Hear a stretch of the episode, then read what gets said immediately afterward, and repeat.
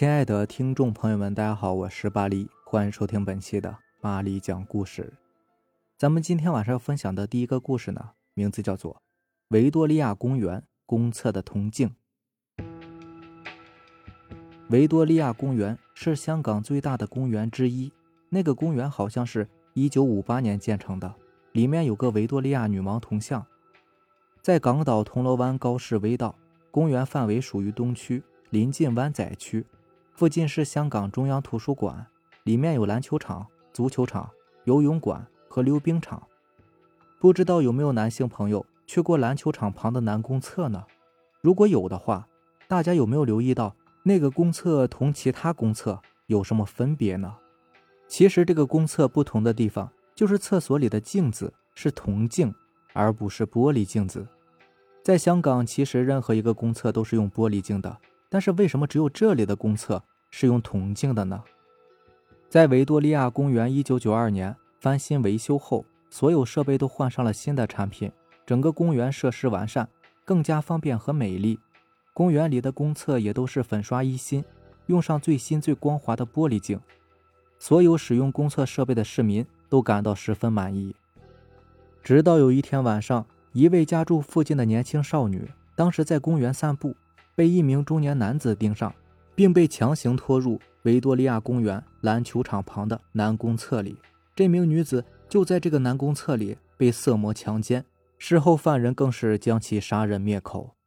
第二天，有人在公厕里发现了少女的尸体，报警之后，警方立即展开调查。根据监控录像和指纹验证。犯罪嫌疑人很快就被警方逮捕，但可惜在录口供的时候，犯罪嫌疑人矢口否认有奸杀死者，警方也无计可施，于是就决定带犯人到案发公厕，看看会不会有什么进展。到了案发现场，警方又多次审问犯人，但是犯人还是否认，大家都感到非常的无奈。正当警方打算放弃审问的时候，忽然在公厕内吹起了一阵冷风。同时，公厕内的玻璃镜上出现了一些影像。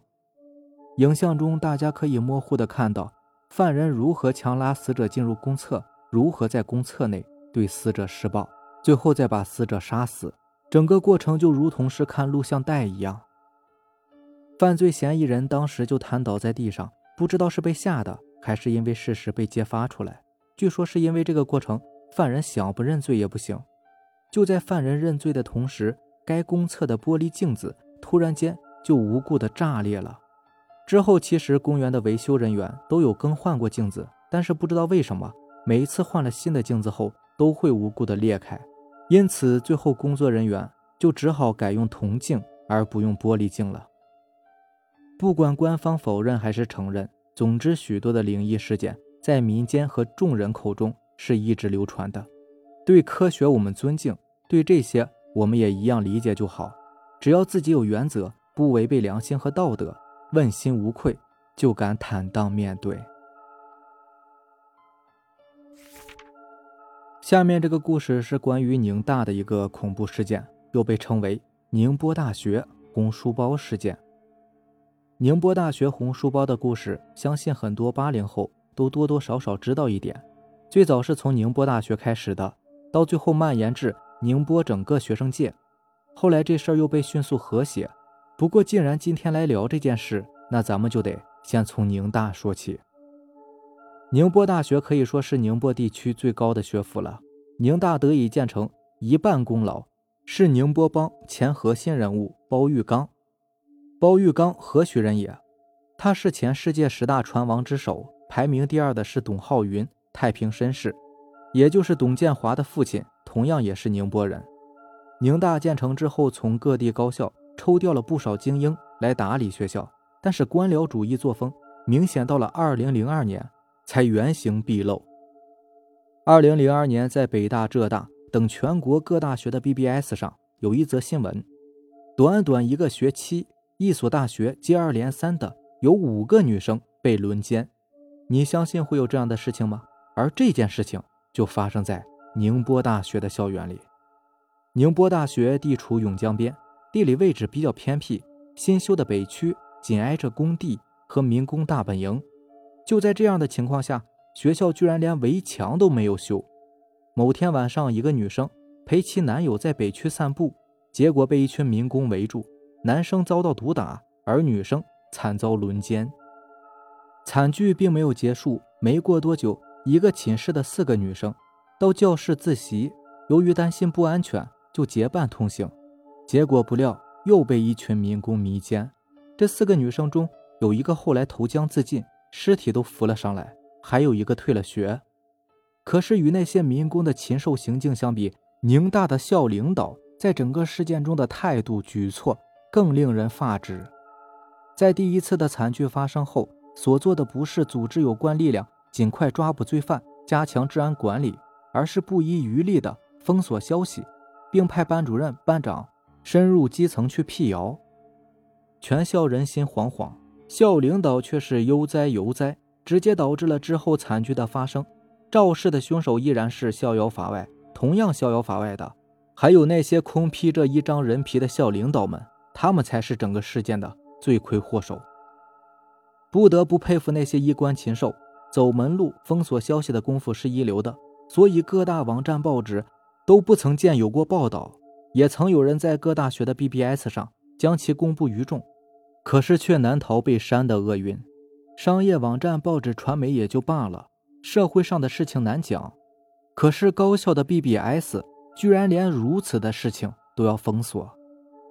学校虽然掌控了媒体，但是惨剧还是不断发生。后来愈演愈烈，发生了震动宁波学生界的红书包事件。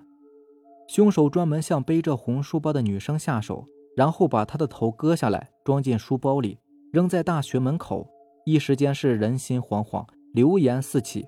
首先是万里学院，接着是说中泰门口也被人扔红书包了，里面装着德语专业的一名女生的头。还有宁波中学门口也出现了红书包，搞得很多同学都不敢背红书包上学了。后来以讹传讹，变成了不能穿红鞋子，不能穿红衣服。新闻媒体也全面封锁这件事情。但是新闻封锁的越严，就更感觉神秘恐怖，坊间传的。也就更凶。那时记得所有学校的公示栏都贴出告示，不许在学校谈论红书包事件。现在我们把这件事搬上台面分析，起因是宁波大学很多女学生被人轮奸，有人跳江自杀，结果后来又多位女生被人割下头，装进红书包，扔在宁大门口。首先，我们可以缩小侦查范围，把农民工排除。因为民工轮奸学生只是出于兽欲，但是像猎人头装进红书包、丢人学校门口这种变态行为，应该不会是他们干的，所以把民工排了。大家有没有发现这个事情很像是港产片里的连环变态杀手作案？后来事情还是被压了下来，久而久之的也没有人再提起。但是现在八零后的多多少少对这些事情都是心有余悸吧。红书包事件作案手段惨无人道，灭绝人性，同时又非常邪门。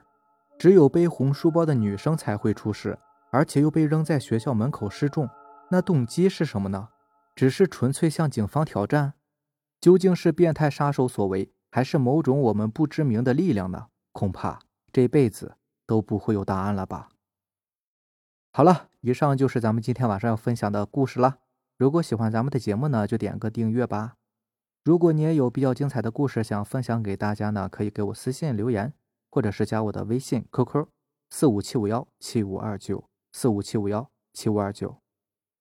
行，那让咱们明天见，拜拜，晚安。